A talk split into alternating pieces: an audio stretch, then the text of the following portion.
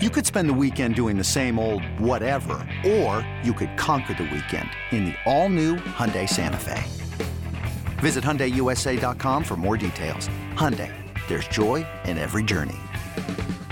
This episode is brought to you by Progressive Insurance. Whether you love true crime or comedy, celebrity interviews or news, you call the shots on what's in your podcast queue. And guess what?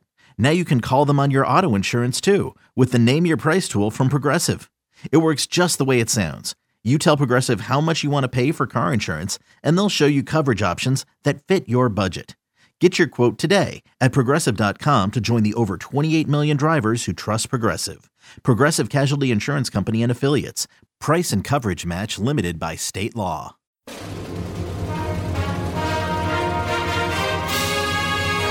Hey, Trojan fans, it's time to get into the huddle with the Peristyle Podcast. The Peristyle Podcast is your weekly ticket to USC football and recruiting news. Don't forget, you can download the podcast 24 7 at our website, peristylepodcast.com. And now, here's the host of the Peristyle Podcast, USCFootball.com publisher, Ryan Abraham.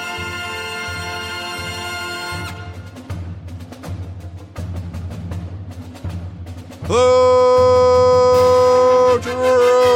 Trojan fans. Welcome to another edition of the Peristyle Podcast. I'm your host, Ryan Abraham, joined alongside my buddy, my pal, Connor Morrissette. You can call him Triple Double. They even have a podcast named after him now. This is crazy, but this is a podcast that we do every week, every Wednesday, sort of a little recap of what happened the week before, and then a preview of what's coming up uh, next week or this coming up weekend. And uh, we do appreciate everyone out there listening and watching. We are simulcasting live on our YouTube channel over at Inside Troy. So if you uh, have that and you're watching us live, thank you very much. Um, jump in the chat there. You can put question and let us know.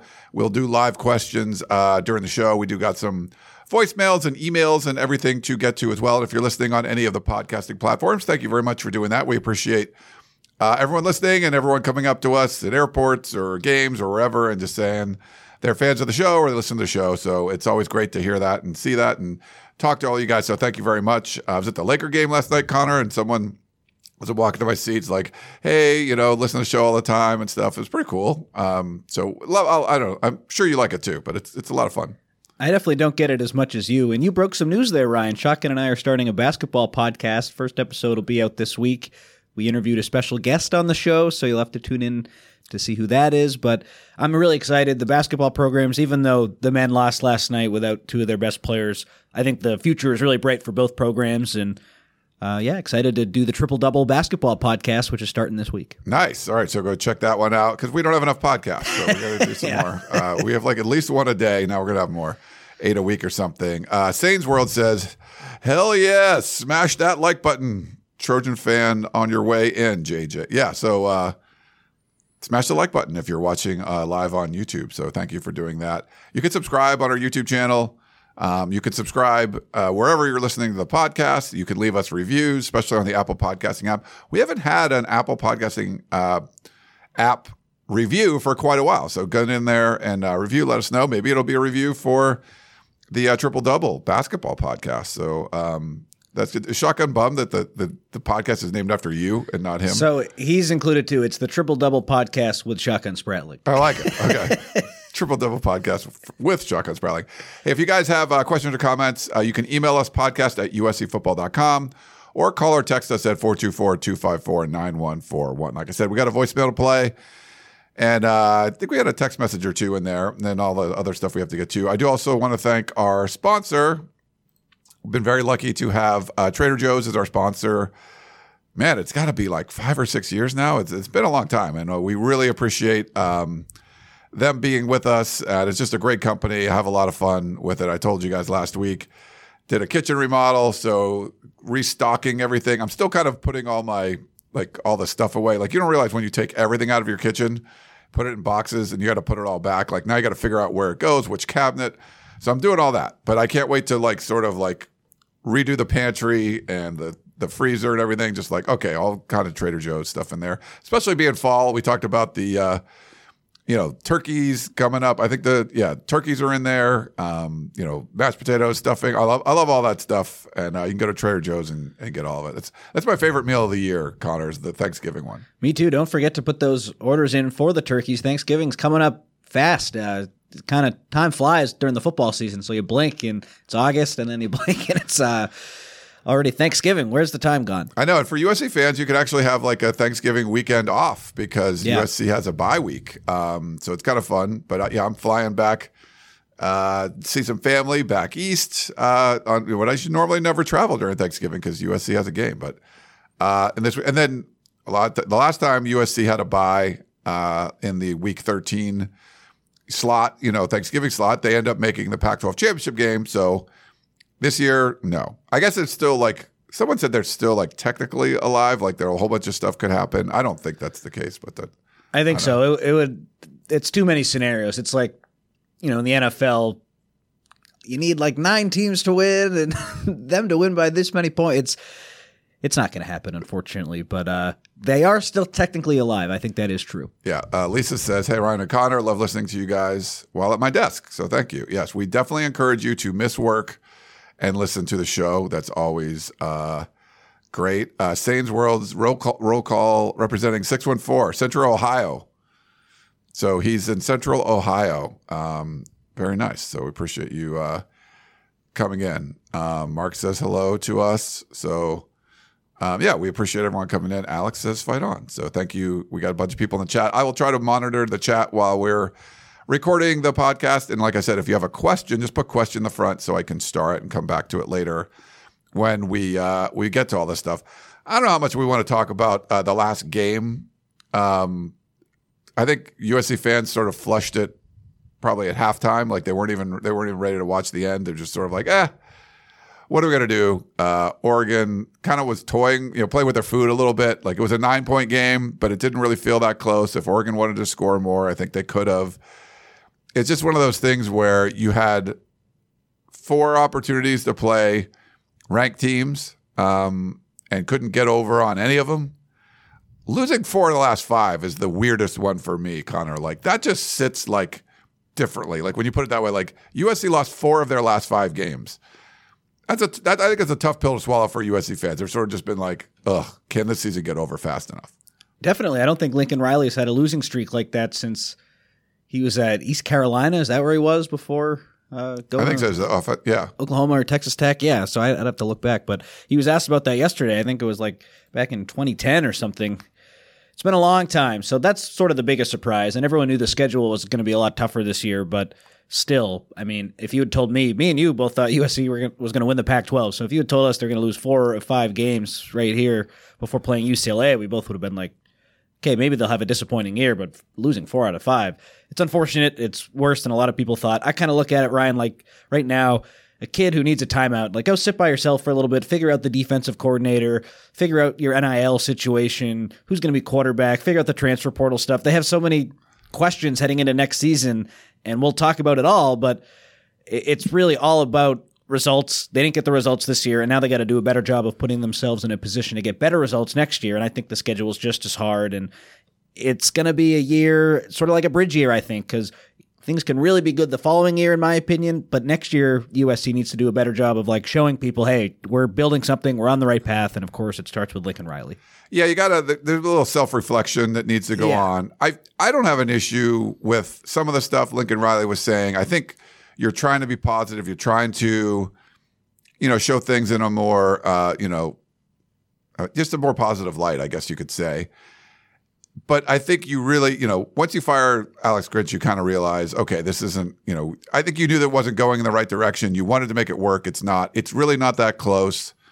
Um, I mean, you look at different advanced metrics. USC is one of the worst defensive teams and one of the worst special teams units uh, in the country. I think you have to address that. You know, you have a top 10 or top five offense, and then you have a dregs of humanity defense and really special teams unit. I mean, the only thing they've been good really is the, the you know, Zachariah Branch returns, and those were early in the season against cupcake opponents. I think you have to, there's a lot of self reflection that's going to need to go on. This, the hire's huge.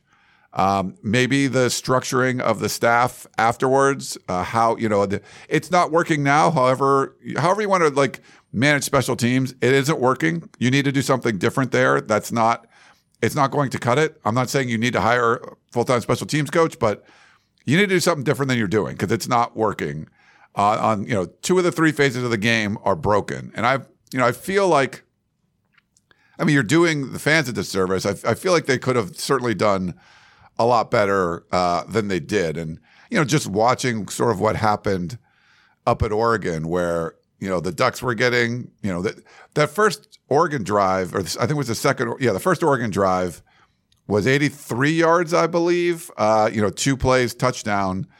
And it was only 83 yards because USC punted from midfield and it only got to the 17 yard line. And I think I turned to you and I'm like, that's terrible. Like, you can't you know, it was like a 36 yard punt. Like at least get it to the 10, you know? I mean, I'm, and little things like that. And then you got, okay, well, there's still a short field, I mean, a longer field, and Oregon can move down the field and score a touchdown.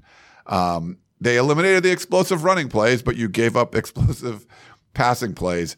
It just seemed like there was going to be something horrifically wrong in almost whatever you, you try to stop this and boom, this other stuff goes wrong. So I, I feel like this looks like a fundamentally broken team on two of the three phases. And so that's why, for me, self reflection, a lot of changes need to be made in the offseason to get it right.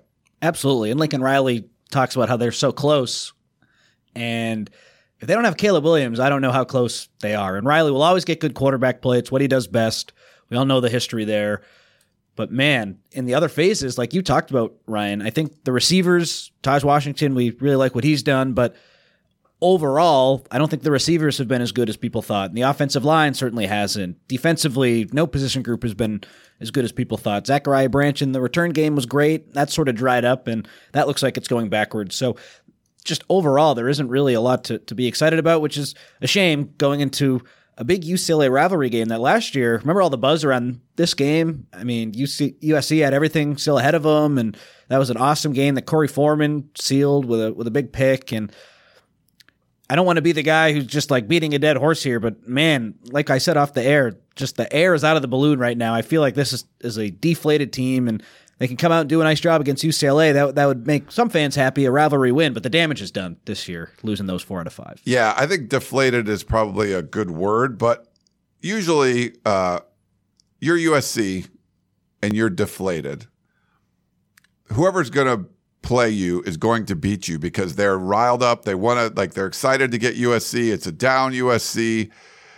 Everyone's like, okay, you know, like I don't care if they're just not into it. If you're playing them in a crappy bowl game and they don't show up or whatever, usually you whoever USC's opponent is when they're like sort of like out because they you know they've checked out, it's not going to go well. But turns out USC's opponent is probably higher on the uh, triple double deflation scale than than most, uh, or certainly than USC. Uh, Bruin Report Online, was it earlier today or was it yesterday? Yesterday. Uh, reported that uh, Chip Kelly will likely be fired after the USC game. Um, I think they're pretty connected to what's going on there. Uh, you know, we were hearing reports that practice earlier this week was very lifeless. I don't think USC is in a lifeless state. Um, there's still a lot of energy. They just can't really you know they're they're not executing outside of offense on the offensive side. They're just not able to to do much. But I feel like the effort's there. There's effort. There's energy. I think people care, even after losing four your five, four out of the last five. But I'm not sure what UCLA is going to do. And maybe that galvanizes the team if they all know that Chip Kelly's going to be gone, no matter what they do. Maybe they all play really well. UCLA is, you know, notorious for getting up for this game but if there was one game that you think they might not get up for, it could be this one. They just seem to, you know, it was lifeless against Arizona State. Like that was awful. Like Collin Schlee, you know, I like the way he runs, but he's just not very good at throwing the football. I don't know if the other guys are going to be back this week. Um, Arizona State was running like swinging gate plays. Like it, it was the weirdest 17 to 7 game you're going to see. And uh, for them to lose like that to a really bad Arizona State team that has won, I think they had one FBS win this season. Um, to lose by double digits at home, I just don't know what kind of um, mental state the, the UCLA Bruin football program is going to be in. So even if USC is having major problems and checked out and just like, okay, whatever, I think they're still their morale is still higher than what UCLA is, if that if that makes sense. Yeah, that makes sense. I just remember being in this studio and talking about USC Arizona State when Arizona State played terribly against Fresno State the week before. It looked like that was a rock bottom game for them. And I felt like, okay, they're there, and that's just where they're going to be, at least for a few weeks. And then they come out and they play USC a lot better. So I am a little worried about the Chip Kelly stuff galvanizing them. And just USC's defense is so bad that even though UCLA's offense is so bad, I think there will be some plays to be made in the game for the UCLA offense, and it certainly could go the way that you talked about, Ryan, where they're just checked out.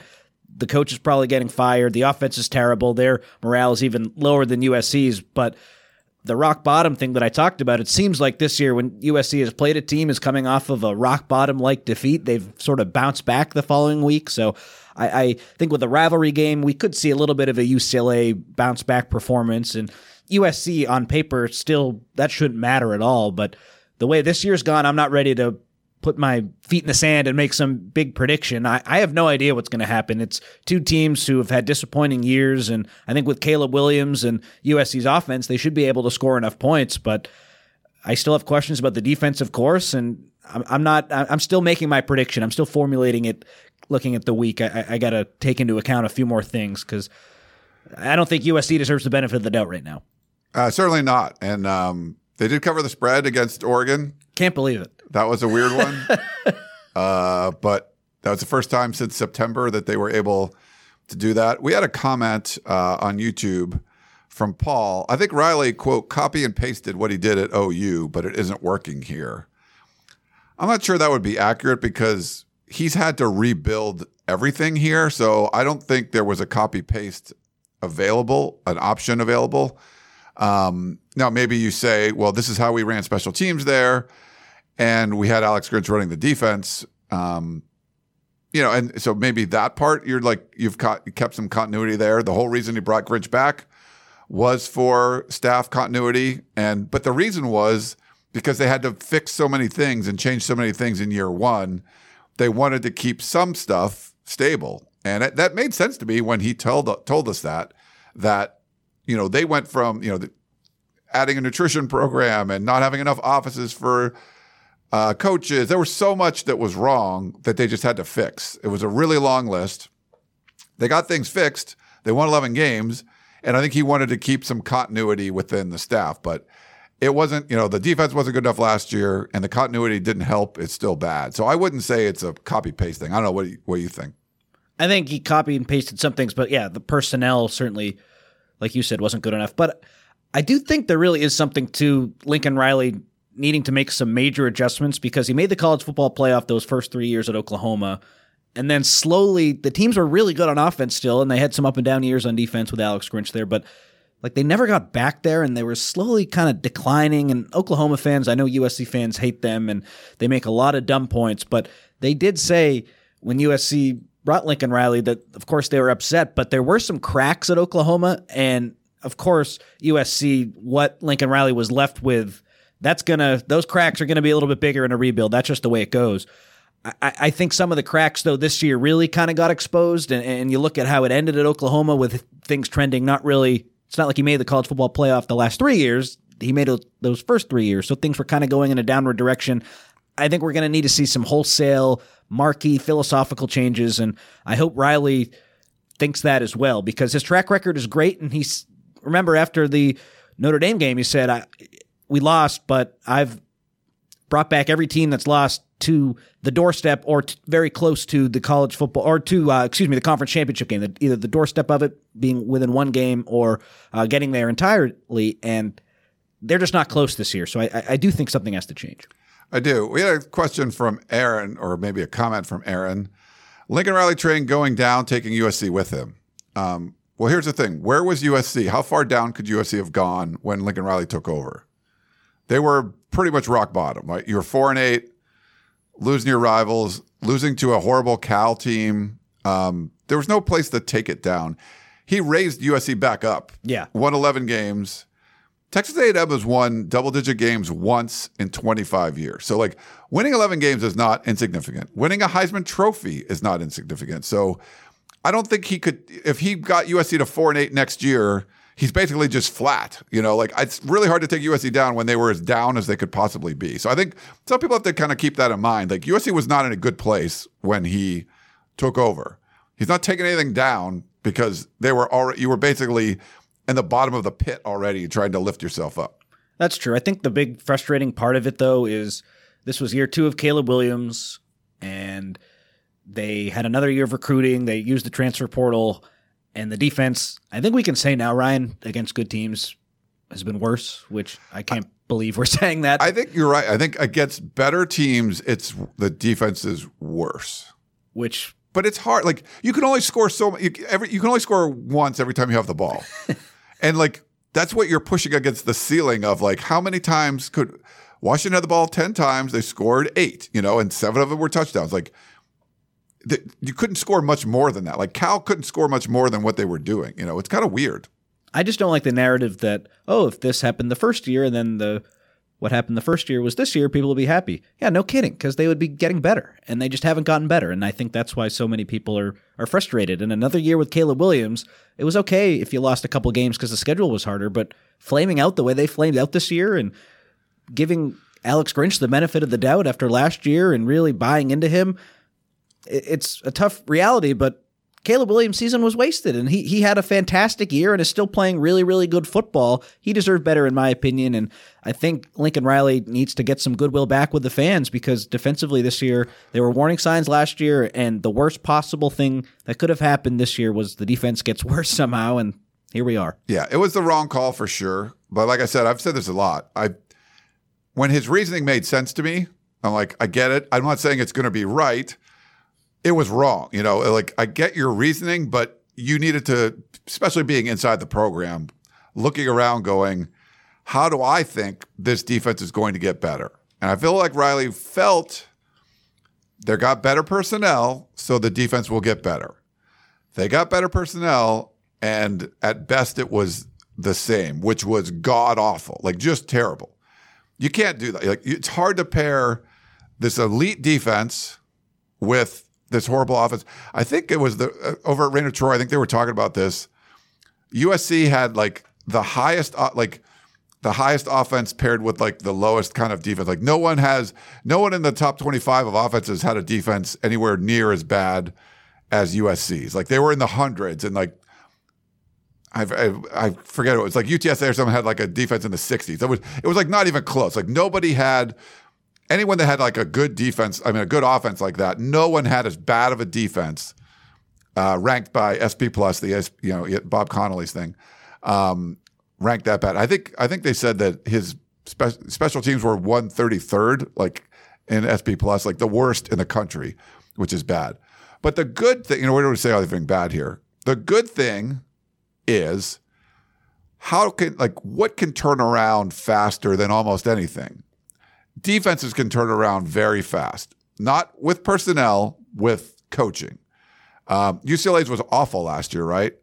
And you get Lynn in there, and they're top fifteen or something. Like they're really good. We've seen this a lot where getting a good defensive coordinator. Um, they they uh, promoted from within at Oregon State, um, Tyler Bray, and uh, you know instantly good. He's like a candidate out there. People want to see. If you went out and hired a Jim Leonhard, uh, and I'm not sure he'd want to come out, but you get somebody like that of that caliber. You can almost guarantee you the defense is not going to just be like we were hoping. Like, hey, if it's top 50, you're going to win a ton of games. You get a guy like that. I mean, you're like top 20 defense, and now it's like, oh, you know, you're pairing. Lincoln Riley's probably going to have a top 10 offense, no matter who's the quarterback, and then pair it with like a top 20 defense. Like, that's something. Like, USC was getting by with one of the worst Power Five defenses out there, but they could still get by. This year, they couldn't. I think getting a good defensive coordinator, making the right hire, you can turn that around instantly. And I think that's one of the like the you know silver lining, I guess, for USC fans that this is something that can change quickly if you make the right DC hire. I don't think Riley's ever had a top 20 defense as a head coach, and that is because his offenses score quickly and it puts a lot of pressure on the defense. So I think people just don't think he can do it right now, and that's why the hire is huge. One last thing on the Riley defense thing, and then we can move on. I think the untrained eye comments and him talking about how it is better and you just can't see it. And then a few weeks later, you fire Alex Grinch because it's worse. Yeah. Like, no wonder there's so many fire Riley people. I kind of understand that a little bit. I don't agree with it, but when your coach can't see what everyone else can see, and then he acknowledges the mistakes a month later by firing the defensive coordinator, I, I think that is going to be something that lives in infamy with USC fans until they do have a good defense, and people are not going to be happy with him because of those comments after the Colorado game until things change. And I don't know how quickly things can change. You mentioned bringing in a defensive coordinator and, and things happening quickly.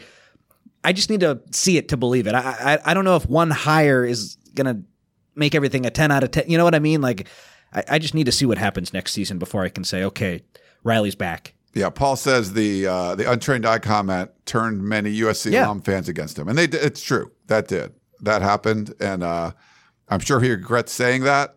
Um, but that was sort of him going all in on Alex Grinch, and uh, that's one of those things where you could kind of see, hey, this isn't working that well. I want to try to be positive, but I don't need to go all in. And he went all in like after seeing a few games of this. And everyone could see in a few games of this, like this is still bad. You're just playing bad teams.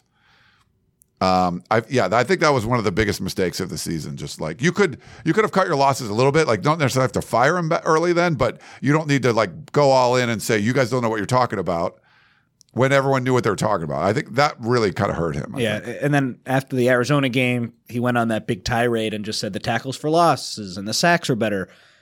And now those have just totally dried up. And that has to do with the secondary struggling too and guys being open and the quarterback getting the ball yeah. away much quicker. But that's still a defensive problem. We can say the front is is better and those numbers don't really do the front justice, but it's just an overall sort of issue and yeah, we'll see what happens Saturday. Johnny says, uh, not sure you understood Ryan, Riley's reasoning, Ryan. Riley has worked with Grinch for five years now. Uh, what told Riley he was doing a great job? I think the, the reasoning was it wasn't necessarily about was he doing a great job. I mean, yes, like that's what you're weighing it against, but you're also saying like, well, we had deficiencies t- talent wise on defense, so that's why we gave up all this stuff he felt that the scheme was good enough. If we brought in better players, then you could take that next step. It was year two at USC. It doesn't matter, like five years, whatever. He's seen Grinch for a while. He'd kept him around. It was the first guy on the plane, so there was some loyalty there. But I feel like his reasoning was continuity was was an important aspect to it. Like if you're going to change the defensive uh, scheme, that's going to take some work. They'd already changed so much before. So at some point you're like, I don't want to move, you know, every year. I don't want to like, okay, pick up my life and move every year. That was sort of one of those things where there's like a benefit to not moving again. Like, uh, I don't like this apartment. It's not the perfect apartment, but shit, I just moved here a year ago. So I'm going to s- stick it out one more year. Turns out it was wrong. It was rat infested and the plumbing was leaking and there was asbestos in the ceiling and all that stuff. So it was a wrong call, but the part, his reasoning was, I don't want to move again. I think that's, I guess, if that makes sense. Mm-hmm. And, and people try to rewrite history a little bit. When Grinch came to Oklahoma, their defense did get better. They did, yeah. In, in 2019, it was good to average. In, in 2020, it was a pretty good defense. And then in 2021, it was a little bit below average. Last year, way below average. And then this year, it, it wasn't great. So I like obviously believe Riley should have fired Grinch after last season, but I get his rationale. And it wasn't like Oklahoma's defenses were so bad or it was like, okay, Yeah. this thing can't get any better this was a swing and a miss. Riley has some defensive issues that have followed him from his time at Oklahoma, and we'll have the whole offseason to get into the new hire on defense and, and Riley changing and, and all that good stuff. But I, I do think some people were so out on Grinch when at Oklahoma, the defenses weren't the strength of the team by any stretch of the imagination, but they weren't as bad as they were at USC. Yeah, they were really bad here. Uh, LFG says uh, USC fans don't care, but the 23 punter, Eddie Czaplicki, uh, definitely kicked way better at Arizona State. Yeah, he was all Pac 12. Yes, he did. Um, it's strange that, you know, their field goal kicker and punter were not stronger in 23. Special teams should have been better. You went out and got the best punter in the conference, and they've been pretty bad punting the ball. They've been really bad blocking, um, covering kicks. I mean, they've just been bad at all that stuff. But the punter is like that should be the same. And I don't know if you're coaching him up to do something different, but he went from all Pac-12 to very mediocre at, at best. I think the special teams guy is a former punter, right? Ryan Doherty. I think a he was, cup yeah. of coffee in the NFL, and he was a punter. So I, I don't know. And it just sounds like we're beating up on him right now, like the defense, the special teams. But you're right. I think fans had an expectation that things were going to get better this year, and I don't know. Are special teams worse? That seems like a stretch. I don't think they're worse because we all remember the two. SP Plus has them last in the country. Okay, so there you go. You gave me some some data, so it is worse. I mean, I like it's hard to judge, and they, but it's really bad. Like I think you know, I would like to see what Pro Football Focus says or whatever. Like if you, but SP Plus has them 133rd. Pro Football Focus did have them last um, last year. Let me see what they have them. Okay, so then they got better maybe with Pro Football. well, yeah, Focus. but that those grades can be finicky. yeah, but the you're not going to say it was 133rd way worse than 131st. No, like whatever. But all, all you need to know is it's bad. Like look at all the numbers, and it's like your special teams units are not good. Pro Football Focus has them 92nd, one behind, one and nine Kent State. Wow. Okay. But last year they were dead last. So So like, okay, maybe better. Um, we have a super chat. Uh, thank you from James. Uh, going off what Connor said, if changes aren't made, how long does he get to make those changes? Hmm. So he's trying to put it in a different way. yeah, I mean it depends what it looks like. If they go eight and four for the first two years in the Big Ten, that probably won't make too many people happy. But eight and four in the Big Ten, you were four and eight before Lincoln Riley came here. I think unless they're losing to teams that are not ranked and it like looks really bad, Riley wins a lot of games and they might not be the prettiest games, but he's proven he can win these games. So I I think when time will start to run out on him, when that happens, they start to lose to teams that they shouldn't lose to. The only games that they've lost have been against ranked teams, which of course it's been really disappointing this year. But it, it's not like they lost to Cal. It's not like they lost to Arizona, even though they came really really close. Yeah. Ryan has a, uh, Kevin has a comment. Ryan, you're making excuses. Stop it. I don't know what I've been making excuses for, telling you they have like the worst special teams unit in the country. They need to make changes there. Uh, their defense is arguably worse than one of the historically bad defenses we saw from USC last year. No one has an offense that high paired with a defense that low. You need to make major changes. I don't know what kind of excuses those are, but I'm telling you, those things need to change. Um, so, yeah, sorry you feel those are. I don't know what to tell you, but I'm telling you, they're terrible. Like they're terrible at that stuff. They need to get better. Uh, I get why. Wrong call. He made the wrong call. Like, there's no excuses there. Like, you just made the wrong call. So, uh, you got to move forward. Um, all right. I want to talk a little hoops. I was in Vegas. Uh, was it last week? Was it no? Yeah, I'm the whole time was all together. So got to see the men and women kick off, and I know you mentioned you and Shotgun are having a USC basketball podcast. Um, the USC women have kept winning um, since they came back from Vegas. Uh, the men d- did not see. I you know I decided people thought I was a jinx, Connor, because I wouldn't go to a lot of basketball games, but I would go to like the big ones that they would lose. You know, and uh, so they're like, Ryan, don't go to the games. Oh, Ryan's at the game. Like it became this thing.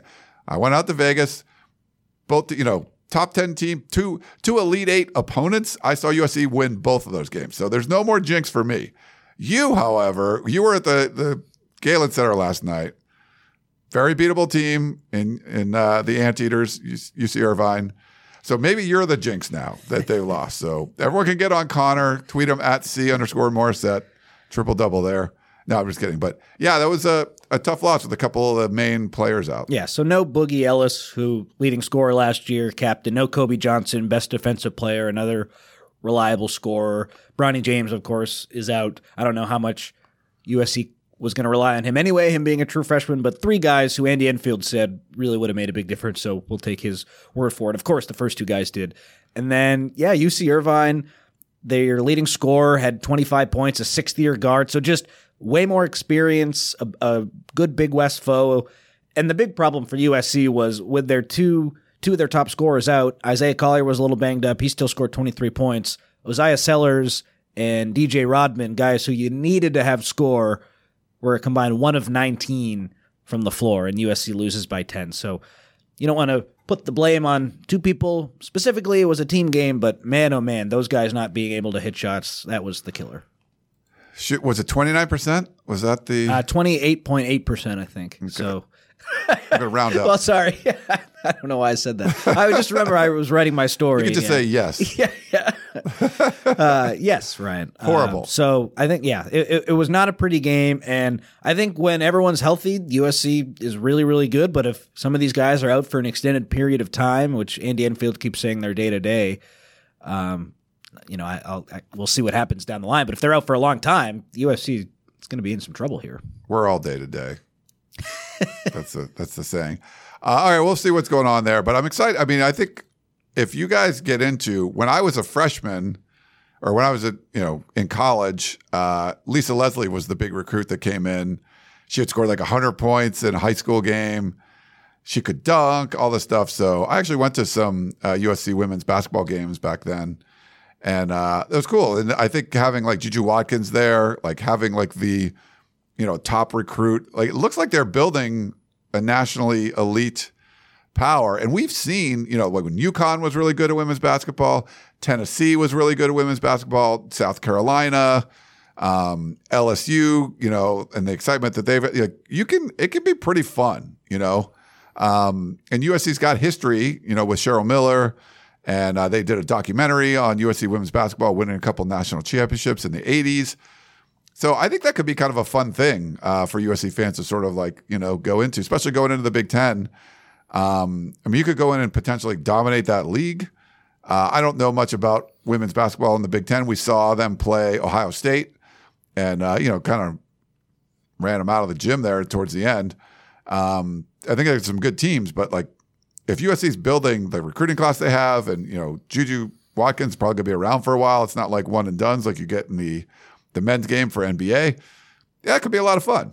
And, uh, you know, I think the men's side too, you know, Isaiah Collier looks like an absolute stud, but you might only have him for a year, you know, so we'll see how long that's, it's a little different on the men's side, but, um, you know, stub your toe once with UC Irvine with a couple guys out. We'll see sort of, you know, kind of where they go from here, but, you know, they've got a good win to start the season and, you know, I think there's a lot of positivity around all the basketball stuff. Absolutely. And Juju Watkins, the Lisa Leslie comparison, it's a lofty one, but she's that kind of player. She's that next WNBA star, that next Caitlin Clark, Angel Reese, college basketball star. So let's not put her in the WNBA before she gets there, of course. Amazing, amazing talent. Covering her in high school, she won everything that there was to win at Sierra Canyon. And now she'll be able to go against some some better players, of course, at the college level. I, I don't know why they played Le Moyne College the other night. I, I thought that was kind of funny if they predictably killed them. But in the Pac 12, there are, I think, six or five or six top 10 teams right now in the AP poll. So Wow. the league is really, really deep. And it's going to be awesome to watch Juju Watkins play some of the best competition in the country night in and night out once league play starts. Um, yeah. Well, we we little hoops talk. We don't do a lot, but we'll do some. Uh, since I was at a couple games and Connor was just at the game last night, it's sort of mixed in the chat. Some people like it, some people don't, but we appreciate that. Um, anything from practice yesterday, Connor, that sort of uh, stood out to you? Um, yeah, it's you know it's kind of weird. It's just a weird sort of week where you're like, all right, UCLA's coming up, just lost again. Uh, now what? You know, but what was it like at practice yesterday? I asked Riley, where the heck has Ceyair Wright been? We haven't seen him since Notre Dame. He played one snap on special teams. He hasn't been in practice the last couple weeks. I said, Do you have any update on him? Injury, transfer portal, anything? He said, He's not with us right now. That's all I can say. So Ceyair Wright is not with the team. Not sure why. Don't want to speculate too much, but it looks to me like he's going to be a transfer portal guy. He, of course, has lost his starting job two years in a row. And I wouldn't be surprised if he got sick of that and elected to transfer. That was sort of the big news of the day for me yesterday. Riley also talked about the UCLA front seven, how they've struggled on offense, how he's spent a little bit more time with the defense. A lot of the same sort of stuff. The weekly opponent, just an update on the defense. I I, th- I thought the biggest news though was Ceyair Wright. Okay, so nothing uh, too crazy. Not really focused on the the the Oregon game, I guess, just sort of like kind of looking forward. Well, he's happy that they stopped the run better, but I think they still gave up four and a half yards per carry. So the explosive plays weren't there, but 4.5 yards per carry. You, you run it three times, you're, you're getting a first down every time. I, they still need to improve leaps and bounds there. Of course, it was better after the Washington debacle, so it's good to see the improvement, but he sort of is hanging his hat on the uh, defensive run game, and it was better, but I mean, still wasn't great. I mean, I I don't think you can say, man, we really stopped the run when Bo Nix threw for 400 yards and his first two passes went for like 180 yards or whatever it was, like 174 yard, I forget what it was for the two, but a 70 something yard touchdown and an 80 something yard touchdown. He had two completions and was averaging, you know, 80. It was like 161 yards or something. 80. I think he was averaging 80.5 yards per completion at that point. So I don't care if you did a good job stopping the run. If you're allowing passing plays that they've never seen something like that before. I think uh, Troy Franklin is the first player to have two catches for 174 yards in like the Pac 12 history or something. I mean, there's some crazy numbers that were out there. Like, what? Um, yeah, there was just stuff that you're just like, okay, I get that's nice that you stopped the run. You let them throw all over you. So that's one of those things too. I'd rather have them say, like, you know, we were, we got run on by a passing team the previous week. So we tried to stop the run and we didn't, we, we did an okay job, but man, we just gave up too much in the passing game.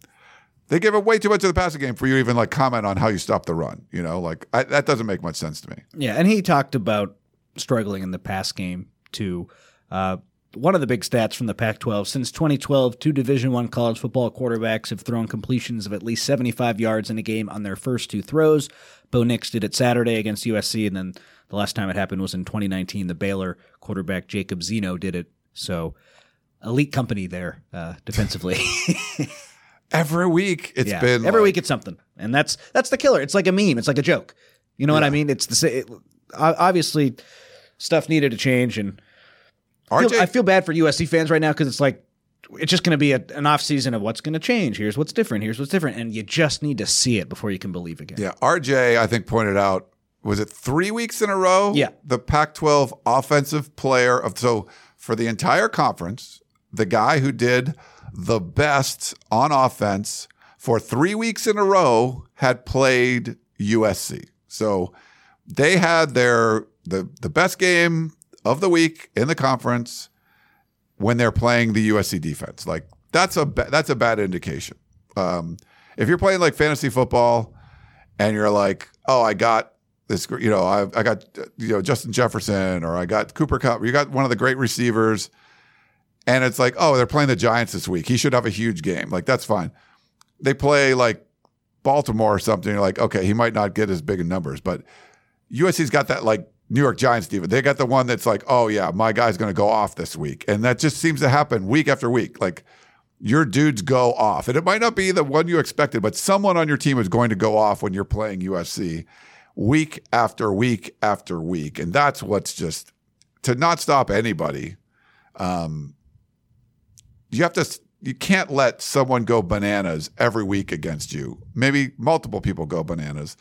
And that's what USC's done. They've never stopped the bananas run. Like everyone just has amazing games. You know, it's it, every team has somebody that has amazing games against USC, and that's just like inexplicable. You can't let that happen. I'm sure you've been looking at the hot board. Do you have a favorite candidate right now, Ryan? Someone in your eyes who would be I mean- the best fit? I mean, Jim Leonhard to me is the best. Like he would be, uh, I think he would kill it at USC. I don't know if you can get him, but I think he would be my number one guy. Do you have a number one or? Well, my number one, if you could have anyone, would be Manny Diaz, but I don't think that's realistic. He's at Penn State. What are your thoughts on D'Anton Lynn if Chip Kelly does get fired and you just bring him across town? He seems to be like the hot name right now. He did a great job this year. I don't want to call him the flavor of the month, but he hasn't really consistently, just because he hasn't been around that long as a coach, stacked up those great defenses. Is he someone you think would be worth taking a chance on? I think so, just because I mean he wouldn't be the highest on my list, but like potential. You know, you're already in LA. Um, you got there's you know NFL stuff that helps. You've turned a defense around. Um, you know, UCLA was ranked pretty low, and then now they're ranked pretty high. That's what you want. You would have liked a longer track record. Um, so it might be something where if you couldn't get Jim Leonhard, there's a bunch of guys you couldn't get. It's not a bad option, but I think you're taking a little bit more of a risk because you don't have the track record there. But he's shown that he could do it in the city, and he did it, you know, in year one, and that's what you want. Like you don't want to waste time. You don't want to take three years to build a good defense. You want to do it in year one, and he did it in year one. So I don't think it's a terrible option, but it wouldn't be like you know my top three or anything. I like him because his dad is an offensive guy and he's a defensive guy. He's trying to blaze his own path, and that as a fan of the Patriots and having to watch Bill Belichick's kid stick out his tongue every week, I I kind of like that he's trying to do his own thing. And the last year, or excuse me, this past season right now for UCLA has looked really good, and they did it with not a ton of talent, and some of these other defensive coordinators who are really good just have the best recruits. So I think it makes sense to me. I wonder what he's like as a recruiter. I think it's a lot different recruiting to USC than UCLA, of course. But Yes. I don't know. All the talk, like it's one of those things. There are just so many names right now. I, I, I'm looking forward to one of the national guys, or even one of us on, on the site, to try to like trim it down a little bit, and then we can really start to have these conversations. Because right now, it's like anyone. Yeah. You know what? And people like complain, which I hate. Like he's making Lincoln Riley's making ten million a year or whatever.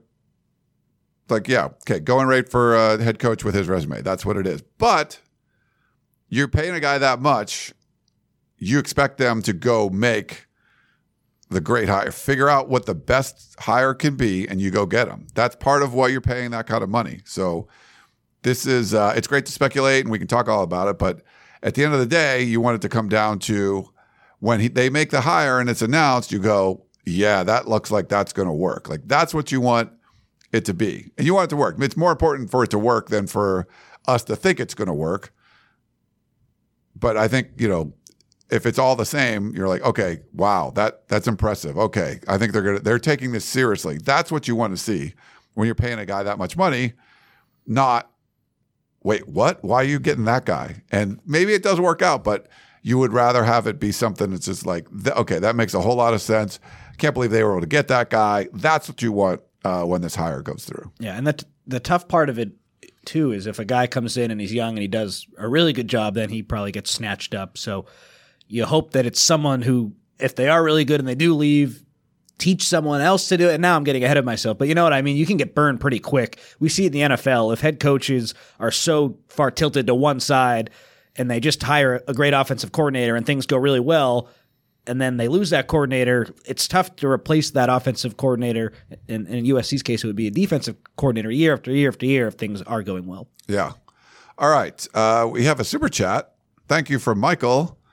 Uh, or thank you too, Michael. Um, if SC loses to UCLA, uh, how do you then feel about the coach and team? It wouldn't change a ton for me. I think this year's been a big disappointment. This would add to the disappointment.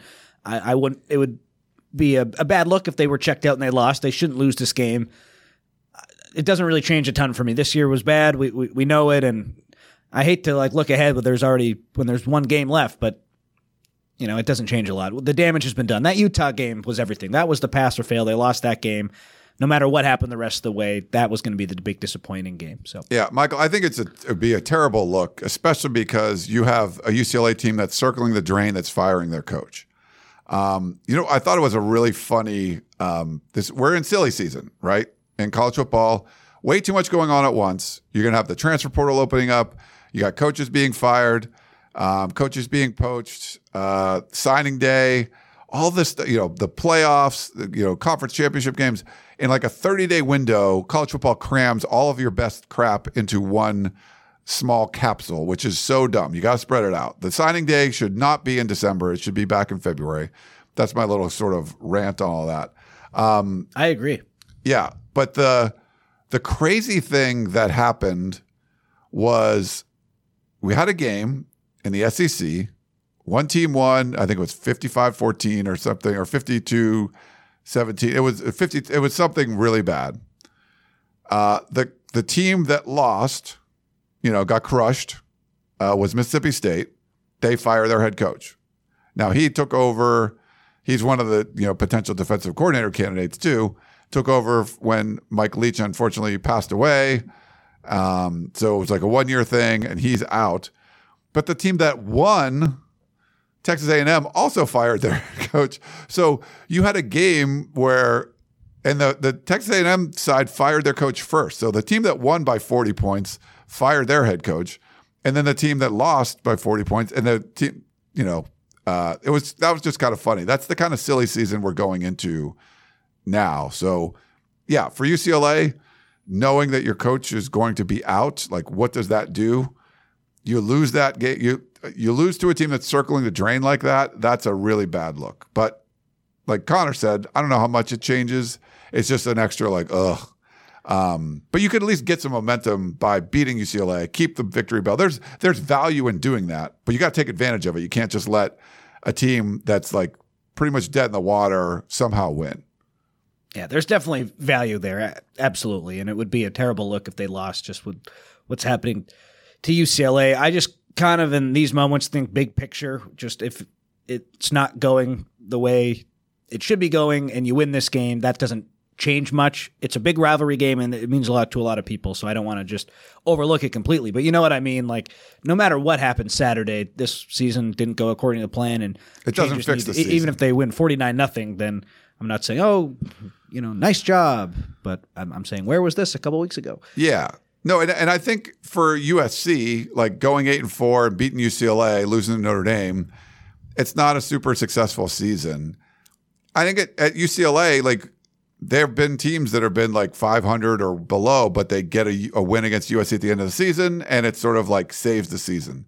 This isn't going to save the season. Um, it makes it a little more tolerable. Uh, you'd rather keep that bell, all that stuff. You want to do all those things, um, and try to build some momentum and get a better bowl game. And you know, USC hasn't won a bowl since the Rose Bowl in 2017. So you want to get that win. You want to get the nine wins. It doesn't make the season better, but it's it's a lot more tolerable, I guess, or maybe not a lot more tolerable. It's more tolerable if you beat UCLA and you get to a decent bowl game. I am excited for the bowl game because the fan base right now just needs some buzz, and the defensive coordinator will provide some buzz, whoever the hire is. But like if they play in Oklahoma and USC beats Oklahoma, then that's going to get a lot of people excited based on all the trash talk that oh my God. Oklahoma fans have had. And that's a tough matchup. I, I think Oklahoma would, Oh, would yeah. probably be favored in that game, and that would show you something that USC, they haven't totally checked out, and they beat a good team. Playing LSU, that would be really fun. Playing like an Iowa, that would be really fun for different reasons. LSU with the great offense against USC's great offense. No Caleb Williams potentially that could certainly change things. But Iowa, what would that look like? A Lincoln Riley against Brian or not Brian Kirk Ferentz defense. So uh, good on good. Like I, I, I do think a bowl game could be kind of valuable, even though this year it's like ah, you know, whatever. Yeah. All right. Why don't we do this? We'll take a quick break and we'll get back. We got a bunch of questions to get to. So back in a minute, everybody.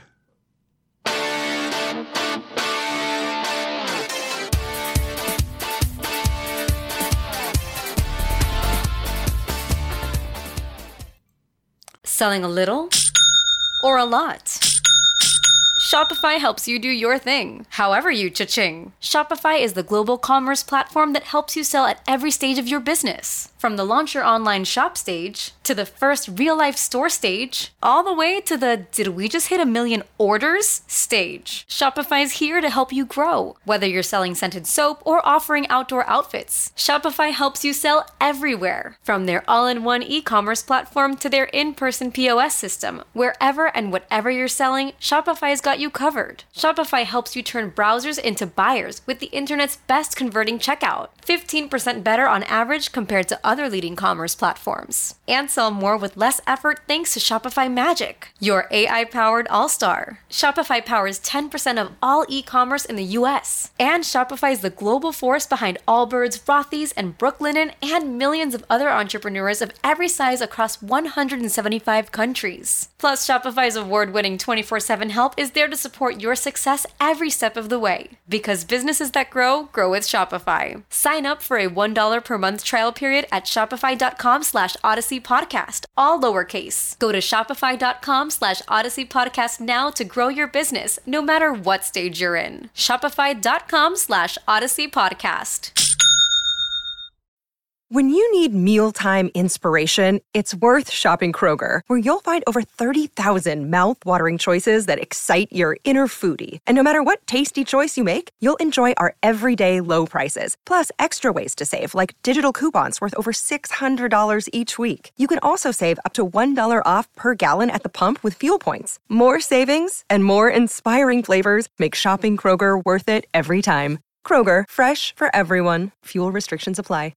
It's the NFL offseason, but on Pick Six, part of the CBS Sports Podcast Network, the football season never stops. Host Will Brinson, John Breech, and Tyler Sullivan are joined by analysts like Brady Quinn, Leger Douzable, Katie Mox, and RJ White to keep you in the loop on everything happening around the league. Whether it's free agents signing with new teams, the all important NFL draft, or schedule release day, Pick Six has you covered. As the face of the league changes with every team move and player pickup this spring, Pick Six is a must listen. Download and follow on Apple Podcasts, Spotify, the Odyssey app, and anywhere podcasts are found.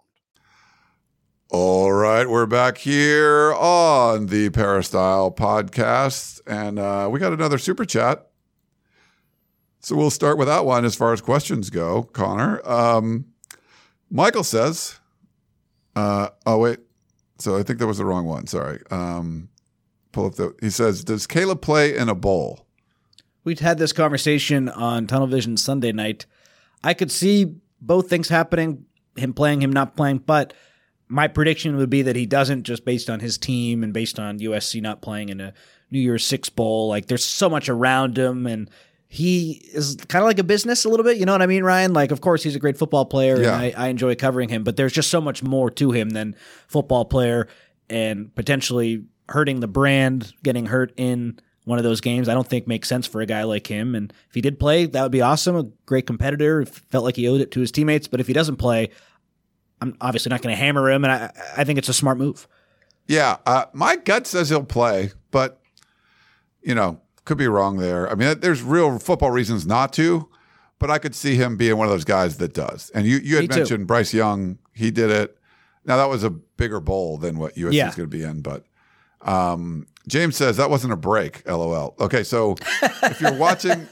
So if you're watching live on YouTube, we play the break. So this is a recording. This is a live.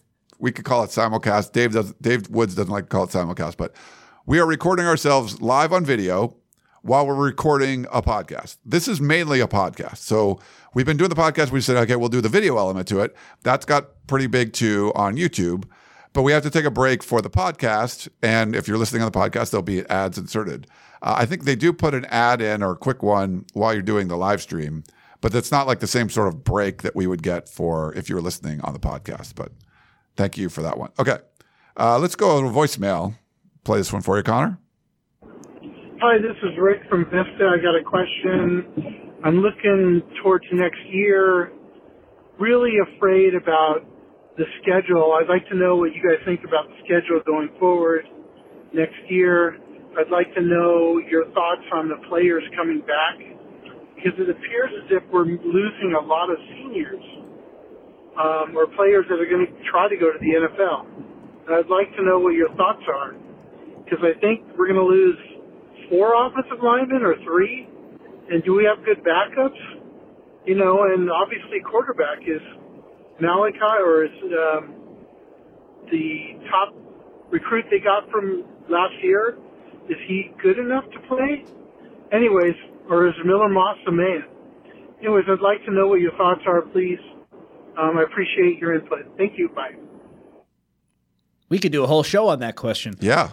I think the schedule is still really hard and reminds me of this year. Starting with LSU is, is a challenge, and then a couple weeks later at Michigan, obviously that'll be hard. And then I think like you know this year USC beat Cal, USC beat Arizona. Arizona's having a really good year, but like I look at Wisconsin, at Minnesota, at Maryland, Rutgers. Those are all games USC should win, but I wouldn't be surprised if they dropped one of them. Nebraska comes to mind too, and then I mean Notre Dame last game of the year, Penn State.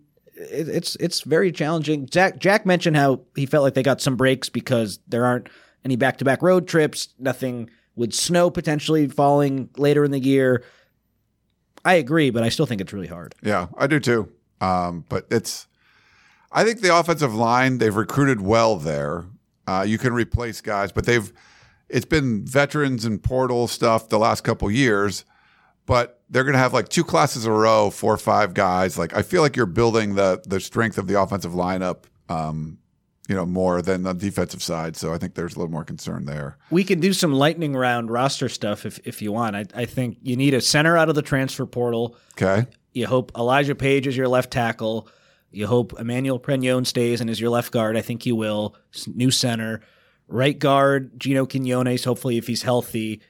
New right tackle, in my opinion, whether that's a transfer guy or one of the recruits or maybe even Mason Murphy. That's something to look at. I think Lake McRee comes back at your tight ends. You got a bunch of young tight ends, not really too concerned there. I think Dorian Singer comes back at wide receiver after a disappointing season. I anticipate Mario Williams being back, Zachariah Branch, Kyron Hudson. I don't think Brendan Rice comes back. Tahj Washington is gone. So you, you still should have a solid group of wide receivers. I, I think they'll take one big time receiver out of the portal. Yeah. Quarterback, your guess is as good as mine right now. I, I'm not even going to speculate on that. If it's Miller Moss, if it's Malachi Nelson, if it's a transfer, running back, you're going to have to make some moves there because I think Marshawn Lloyd goes to the NFL. Austin Jones is gone. Raleek Brown is going to be gone. Darwin Barlow is gone. So Quinten Joyner, Amarian Peterson, those are two freshmen. I expect them to make a couple moves there. Do we want to do this on defense, Ryan, or do you want to move on? Uh, go ahead if you want to. You're on a roll. We're gonna knock it out. Jamil Muhammad, I believe he might have a year of eligibility left. I'll have to check on that. He's it says he's a redshirt senior, but I forget if he used his, his COVID waiver or not. He could come back. I don't know about him. Anthony Lucas, I think he'll be back. Braylan Shelby, could he be a surprise transfer portal guy? I hope not. I think he's really good. We'll see. A lot of these guys could be surprise transfer portal people, and I think on defense you can not rule anything out. Jack Sullivan's yeah, gone. because you're gonna have staff changes, so that's gonna you know. Stanley T's gone, a defensive tackle. I think Elijah Hughes will come back. Bear Alexander, I think, comes back. Kyon Barrs is gone. Dejon Benton, I think, is gone. Tyrone Taleni might have another year left, but I think he's gone because he's he's old. So you're gonna have to build up the interior of the defensive line. Solomon Byrd is gone. Romello Height can come back. Korey Foreman, I think, will be gone. So just the defensive line, you recruited some guys, especially on the edge, but inside, man, oh man, are they gonna need some work there? So that screams to me transfer portal. Linebacker, could Eric Gentry enter his name in the transfer portal if he doesn't like how this year played out? I know he's already transferred once. I hope he comes back. I think he's really good. Yeah. Same with Tackett Curtis. A little bit of an up and down freshman year, of course. He's seen his role get a little smaller. He, of course, committed to Alex Grinch. Could he come back? Could he be a transfer portal guy? Both of those guys, I think, will come back, but we'll see. Mason Cobb could come back. Defensively, I'll, I'll wrap this up. There are a lot of questions. I, I think Domani Jackson could potentially transfer, but he has more eligibility. See, uh, Christian Roland Wallace is gone. Offense is sort of easier to project out, except the quarterback. Defense, your guess is as good as mine with a lot of these guys and all the staff changes. Yeah, we have a uh, super chat from James. If SC wins, can we get David Woods on Tunnel Vision? Um, I mean, he comes on. We do like a live podcast every week, so you get to see him on our podcast of champions. But I guess we could get him on or something. I don't know. I think he's he's gonna be really busy covering coaching search stuff. So uh, we also have a super chat from Michael. Thank you for that. Uh, the Big Ten only has two teams. SC faced better teams this year than they will next year. They're going to be an easier conference. Mm, I don't know about that. Like Penn State's got a legit elite de- defense, just not much of an offense. Iowa has a legit defense that could slow you down, just no offense. Obviously, Michigan and Ohio State are really good.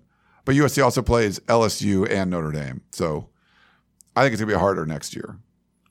And they still have Washington on the schedule. Yep. I mean, Penn State, I think, is probably where would Penn State be in the Pac-12 if we if we did that? I, I think they could give Washington and Oregon games. I probably would pick Washington and Oregon to Yeah. beat them, but I don't know if they they might be behind Oregon State too. Like their offense is bad. So their offense is too bad. Like it's just like Oregon State can run on you, you know, and they can they got DJU like they're I just because they're so one dimensional, I don't think you see that in the Pac-12 as much. Like there's just not the I think Washington can score, Oregon can score, Oregon State can score, you know. Their just defenses aren't as great. So I also think the Pac-12 this year. I don't want to say like it got lucky, but this hasn't been the Pac-12 that we're used to. You know what I mean? Like it's been rare it's to been a have high wa- this many mark. really good teams. And I just look at next year in the Big Ten. That's where all the money is. Year two of Matt Rhule at Nebraska. I think that's a tougher game than some people might think. at Maryland. USC has not played very well on the road, even though Maryland isn't some world beater. You got that game on the road. Rutgers and Greg Schiano, I think they're terrible on offense, but he's a good coach.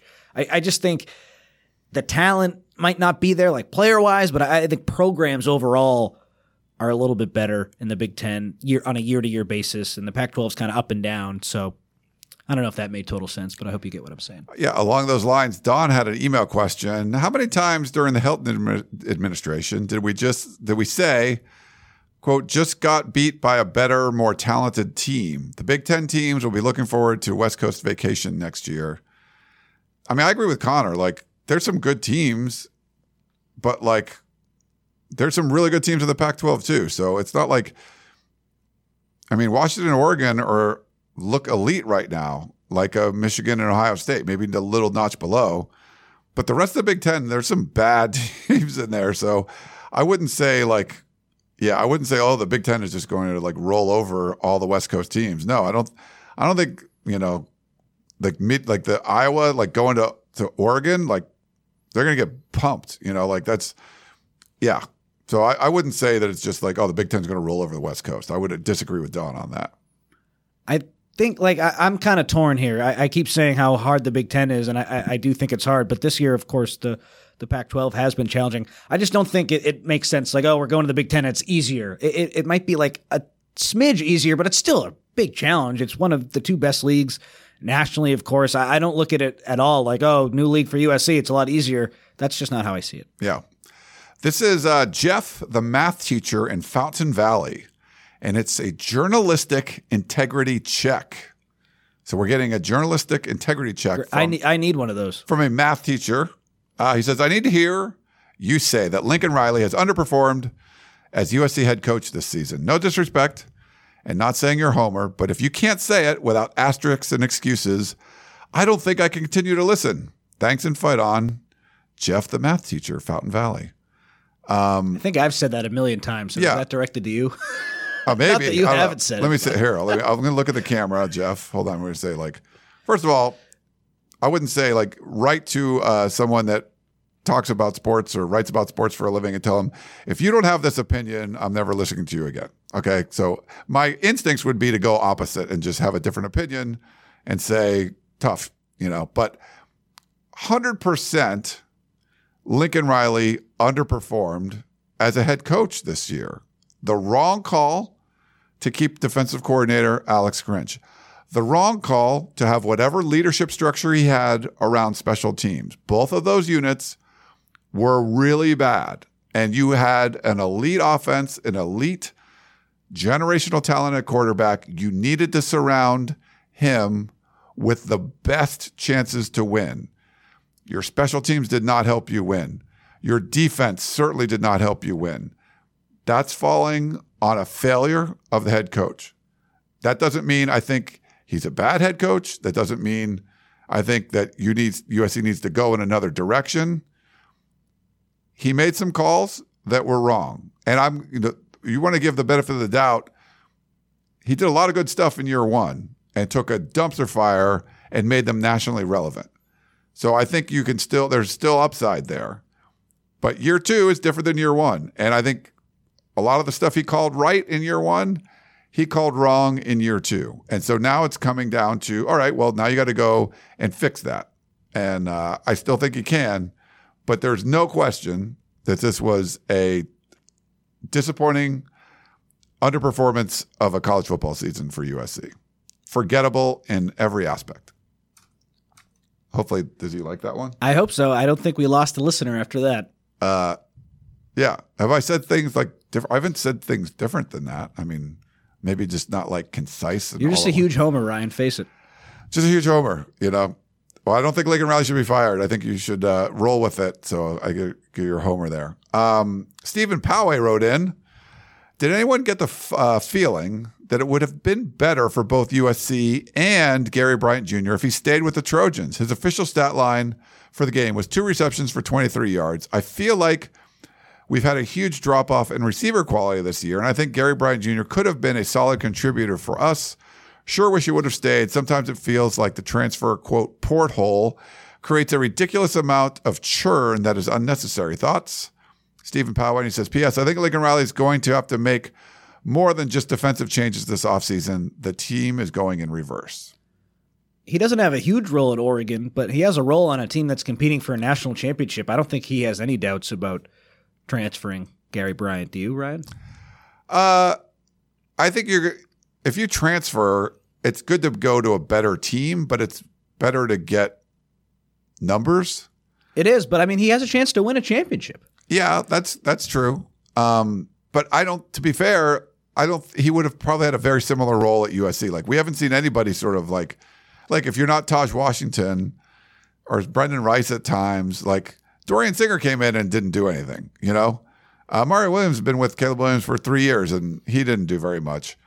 I just can't picture Gary Bryant Jr. having a whole ton of success just because that's just not.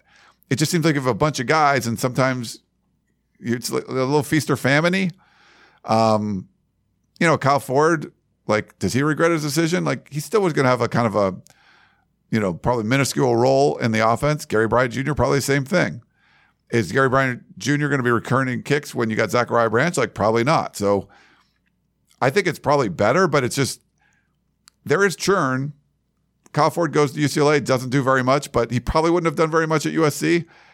Gary Bryant Jr. is going at least to a better team, but I think he's probably doing about the same as he would have been at USC too. So I think you're going there trying to get more volume, you know. Um, and I don't think either of those guys were getting it. One went to like a worse team, and one went at least to a better team. Yeah, I agree. Uh, I don't think Gary Bryant has any regrets at all, though.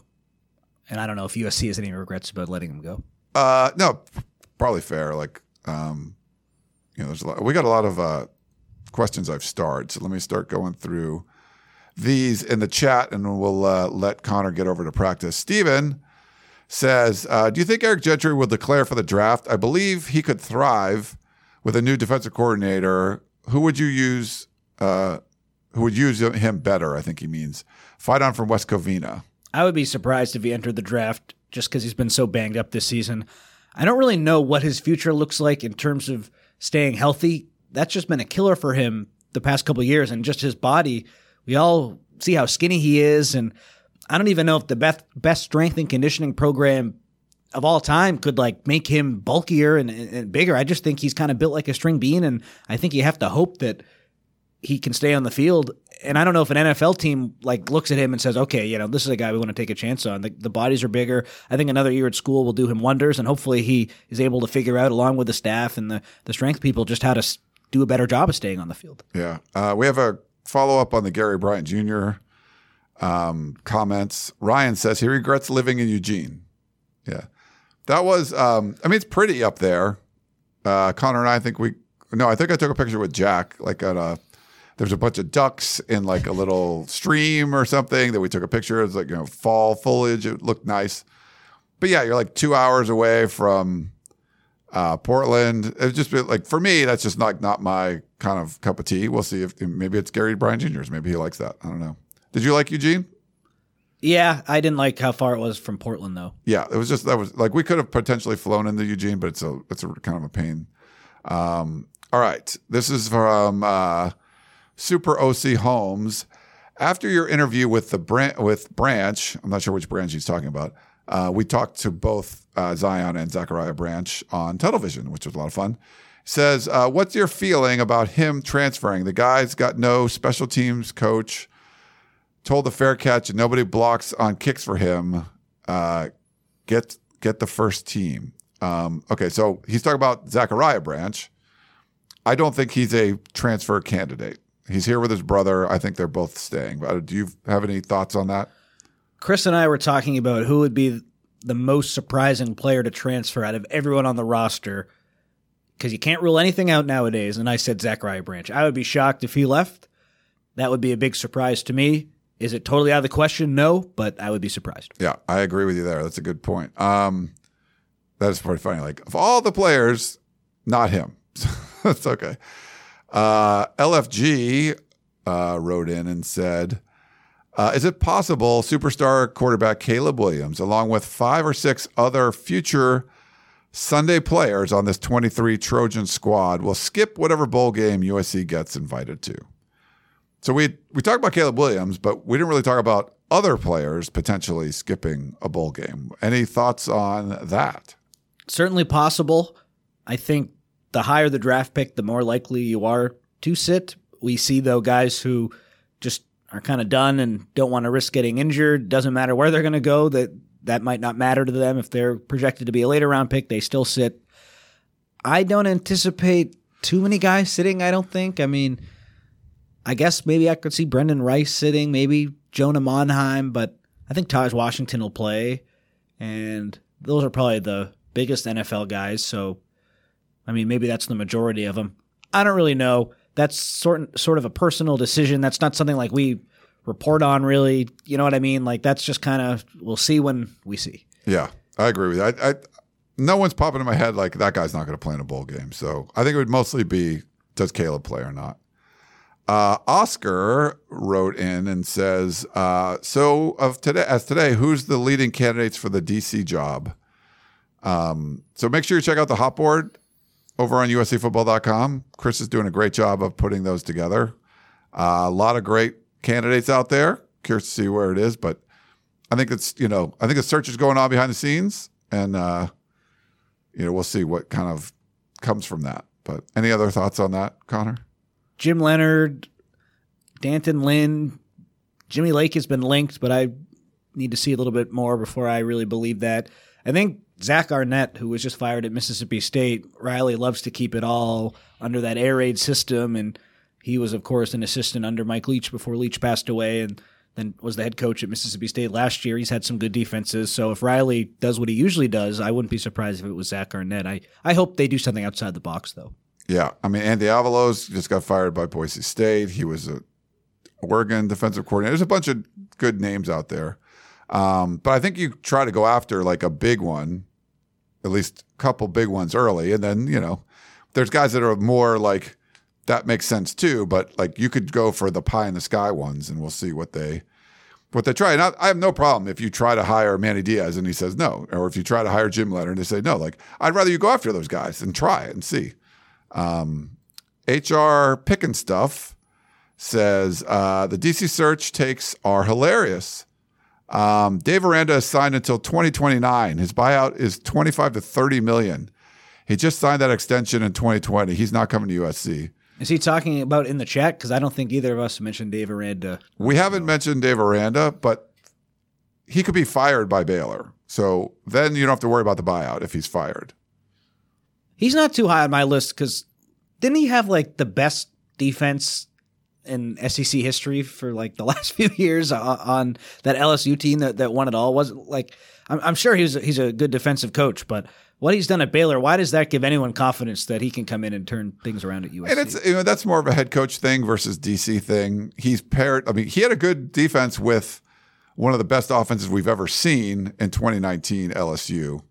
Um, just I feel like they recruited the crap out of that team, and it was just stud, stud. There stud. were studs like, everywhere, but USC made a run at him for defensive coordinator. Like Brandon Sosna was like on that. Like they recognized him as someone they wanted to bring in. So smart people want him. So that makes sense. They did, but then he got the head coaching job. So then it was like, okay, that's not going to work. But they did make a run on him before. Now that was a different administration. That wasn't Lincoln Riley. That wasn't you know Mike Bohn, Brandon Sosna. So I'm not saying they would again, but they did before. Uh, but there would be. They're not going to hire him away as the head coach. You're not sitting head coach. This is if he gets fired. Then you know where does he want to go? Um, all right, we got a couple more. Touchdown USC. With media access at practice limited to five minutes of stretching, uh, what is the team hiding? It's a great question. yeah. I, I just think they. I might have been the final nail in that coffin, Ryan, when Makai Lemon was working with the DBs like a few weeks ago. I'm sure losing didn't help, but I asked Riley, like, we saw Makai Lemon being with the defensive backs and then the next practice it was closed. So I'm sorry if it was my fault, but like Connor, you got the practice, but, but, the, but that's the job. Like that's the job. Uh, it's nothing weird. It's it's just Makai Lemon, an offensive player, going on defense. Hey, that's something new. That's something I didn't expect. Coach, can you explain this? Like that's if that that's nothing bad at all. That's just the job of a journalist. That's just what you do. I'm not sticking my nose in somewhere I shouldn't. I'm not investigating anything. Saw something interesting at practice, asked the coach. If that led to it, then shame on them. Yeah, it's uh, it's definitely unfortunate. And I, David Woods, we'd mentioned him a couple times before. He saw this when USC was six and zero, and there was all this other weird stuff that the administration and the coaching staff was paying attention to, and not the season. Um, you know, getting into it and suspending a reporter that blew up in their face. Dave was saying like he's acting like an embattled head coach, where you're like sort of fighting the media. You're fight you're fighting like these things that don't really have anything to do with football. They're sort of just like how you're running stuff, and you're worried about what people are saying at practice or whatever or watching. We had a very limited window of what we'd watch at practice. It would be like the stretching stuff. You could watch guys fielding punts and kickoffs. And then when that was over, you could see like the defensive like players like line up. You, so you could kind of see who's running with the first team because they would like the first group would like get out there and like kind of do fast feet and then run to the pylon. So you could say, okay, who was running with the first team defense? That was something you could see. The offensive players would go throw routes on air. So quarterbacks, wide receivers, running backs, tight ends, just lining up, quarterbacks throwing balls to them. Like that's basically what we saw. Then DBs sort of doing drills. They might be tackling drills and stuff. Offensive linemen were like super far away. Defensive linemen were like, you know, doing like bag drills. You didn't see a ton, but you could see like sometimes you could see something like, okay, uh, Tackett Curtis is running with the first team defense or whatever it was. So we had a very limited window of what we could observe. But I think you're right, Connor. Then you would observe something and in your very limited window, and they're like, well, we can't let them see that now. So we're going to shut the window down even more. Um, it just seems kind of silly to me. I don't know what, I don't think it's hiding anything. I think it's just more about being paranoid. And that's just the nature of college coaches now. They're just like, they, they think everything is a state secret. And it, to me, it just seems silly. Like you're worrying about stuff that's taking you away from what you should be worrying about is like not giving up 80 yards a pass on defense or, you know, 256 rushing yards to a running back on a passing team. Like the things that you could be controlling, you're not, you're like worried about this outside stuff. And I think that's sometimes the side of an embattled coach. This was happening before they were lost four of their last five. But to me, that tells me, I don't know what you think about this, Connor.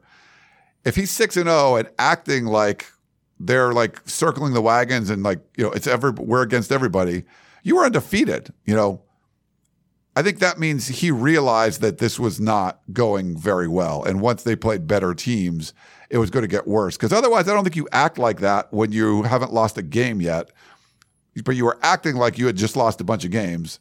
And then you go lose a bunch of games. So I don't know if that makes sense. Didn't they close it more after Notre Dame, though? I thought it was a, a loss that led to them closing it more. When you say he was embattled, I, I get what you're saying. Do you remember, like, specifically what he was saying, or was it more just like actions? It's just it was more like the action, and like you know, I think some of the stuff he was saying about the untrained eye, the you know, the you know, um, banning a reporter where you had to back off of that and let it back in. Like there was just stuff that he was doing. You're like, you guys haven't lost a game. You don't be doing this stuff. Um, but they were, and I, he was just his observation was he's acting like an embattled head coach who's like trying to fight for his job, where not an undefeated head coach who's ranked in the top 10. And then obviously that sort of like came to fruition. like the fortune teller, David Woods. Yeah. I, I, I get that a little bit. I, I just think that specifically as it pertains to practice, I think they really closed it after they started losing games. But the banning of the reporter, that's kind of when everything went to crap. I mean, It is. That was the bye Nothing week. went good after and that. then you play Arizona State, didn't look very good. And I don't think that really had a huge like that didn't really matter in the grand scheme of things. The team wasn't as good I don't think it people helped. thought, but yeah, I don't think it helped. uh, you know, you're you're upsetting like media members that vote for you in the AP poll. You kept dropping. Um, yeah, that wasn't uh, very good. Okay, we got a couple more. This one from the chat. Josh says, uh, "What is the timing of the defensive coordinator hire? I believe he means, and any other staff transition. Uh, not that we have much." Uh, but is this another recruiting season that will be sacrificed? You hope not, but potentially. I think everyone's gone. They'll hire a new defensive coordinator and he'll bring in a whole new staff. So does that mean you lose out on Cameron Fountain, one of your top rated defensive players from the South, who isn't a local guy who I don't think like who you know his mom is all in, so maybe he's he's all in. You, you Yeah. follow his mom on Twitter. He, he- could you b- retain him with all new coaches and Lincoln Riley being the one constant? Maybe, but I, I mean, if you have a coaching change, I wouldn't be surprised if one or two defensive guys left. You know what I mean? Yeah. Retaining everyone that would be really impressive. But in my opinion, I think everyone else is gone, and it's just gonna be a house cleaning. Yeah, and I don't, I don't think you lose the whole recruiting season because you're changing defensive coordinators. You know, No, But like Marcellus Williams is gonna stay. Yeah, like there's No matter It's what. just like it's not like a head coach where you're like, okay, now you got like you still have the head coach there. You still have all the stuff like um, a lot of the positive things are still there. All right, one last one. HR picking stuff. When was the last time USC had a pair of top tier cornerbacks on the same roster? It's been a while. I can't. I'm trying to think of a year. It's been definitely been a while. You know. So Roland Wallace this year I think is good. Mekhi Blackmon last year, year before that four and eight. I don't know if, how, how many elite people there were. Not at all. yeah. Uh, who was someone alongside of Dory Jackson that was great? no, I don't think so. Like, God, I think, um, I'm blank on his name. He ended up there was an undrafted free agent. He changed. He added a. I think he ended up having a pick six against uh, Andrew Luck. God, I can't remember his name. Uh, he, he signed with the Bills, I believe. Oh, someone in the chat. Um, so, oh, so uh, Iman Marshall and uh, Adoree Jackson, they were there. So, I mean, Marshall was like a five star guy, so he was pretty legit. Um, man, I'm blanking on his name, but he added like a hyphenation to his name. Um, but no, whatever. But like, yeah. So, you know, so Biggie was around. He was legit, along with Adoree Jackson. Um, so that that's probably the last one. I think that would would make the most sense. Uh, yeah. All right. Well, good stuff. Uh, we appreciate everyone uh, listening and uh, checking in. A lot of uh, uh, a lot of questions, a lot of comments, a lot of opinions. It's very stormy out there right now. oh, Nickell Robey, yeah, Nickell Robey called. Oh yeah, yeah, he, he was good. he was legit, but I forget who he was paired up with. He lasted in the NFL a long time. He was he was there for a while. He was I think he was a seventh rounder, undrafted free agent, and then ended up like being around for a while. But I couldn't remember who he was paired up with. Um, But back to your point, uh, or what we were saying, like it, it's stormy right now. They just got to ride this out, and, and brighter days are ahead. I promise. Yeah, I I- hope. I think Maybe there's I brighter should days. promise that. I think there's I hope so. there are brighter days ahead, I think.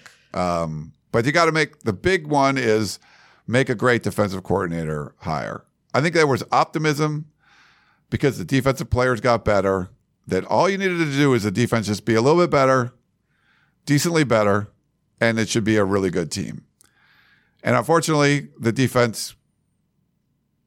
I mean, I can't even imagine saying this, but got worse or in the in the area of good it's not you know it's it's debatable whether it got worse which it shouldn't have been debatable. It should have been like clearly better. If you could debate that it's worse that's a huge huge problem because they were historically historically bad last year. So that's a big deal. So you got to fix that. And uh, that that'll be give some optimism in the off season off season fixing all that. All right well that's gonna wrap it up.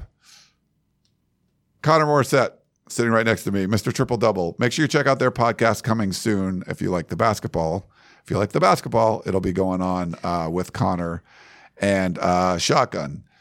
We will have Tunnel Vision Thursday night. Connor won't be here. Um, his mythical girlfriend has a birthday or something. She's real, I promise. She's like Chris's girlfriend, is real as Chris's girl. Chris's girlfriend's been here, so I don't know. Like, Yeah, we got to get Marissa in the studio. Get Marissa here in the studio. We might have a special guest uh, working on getting a player to take Connor's place, so a USC football player. We've done like the tunnel vision videos on Thursday, recorded. Potentially get a live player to sort of preview USC UCLA. So that should be a lot of fun. So I always miss the best stuff. I didn't know we this. That's the first time I'm saying anything. uh, I've been working on it. It's, it's been a, a text exchange. So we're working on getting a player for Tunnel Vision. So I think it would be me, Jack, and potentially a player. Probably not in studio, probably would be remote, but Um, we're working on that. Otherwise, we'll get Chris or somebody to come in too. So, uh, but we really appreciate everyone listening. Please uh, like and subscribe our YouTube channel anywhere you can get the podcast. And of course, go over to uscfootball.com. If you are not a VIP member, jump in there. All kinds of great stuff. Uh, amazing posts. There was one of the best posts I've ever seen on the P. Breaks down all of the defensive coordinator candidates with a whole bunch of criteria. Tier zero. It's that was one of the coolest posts I've seen. This is just a user on the Peristyle, USCFootball.com premium member that went through, did a ton of research. It was really good. It got all the way back to Brandon Sosna, who was like looking at it. So, um, really good stuff there. There's a lot of great conversations on the P. So hopefully you uh, you guys can get over there. If you're not a subscriber, uh, do yourself a favor, go do that. You can do it. Sign up for a buck. Just try it out and see what you like. Uh, but for Connor, I'm Ryan, Ryan Abraham. blah, blah, blah, blah, blah. Uh, hope you guys enjoyed the show, and uh, we will talk to you next time. All right, we have 30 seconds. Great, let's mention the cool new products at your neighborhood Trader Joe's. We don't have enough time for all those. Or we could talk about the crew. We love the crew. We could have customers tell us about their new Trader Joe's recipes. Did I mention we have 30 seconds? See, this is why we have a podcast called Inside Trader Joe's so that we have time to talk about all of those things. 30 seconds is up. Inside Trader Joe's is available wherever you listen to podcasts, like this one. You've been listening to the Peristyle Podcast, presented by USCFootball.com. Be sure to tune in next week for the latest news on Trojan football and recruiting. And don't forget, you can automatically download the podcast directly to your smartphone or tablet for free. Just click the iTunes link on peristylepodcast.com or search for Peristyle Podcast at the iTunes Music Store.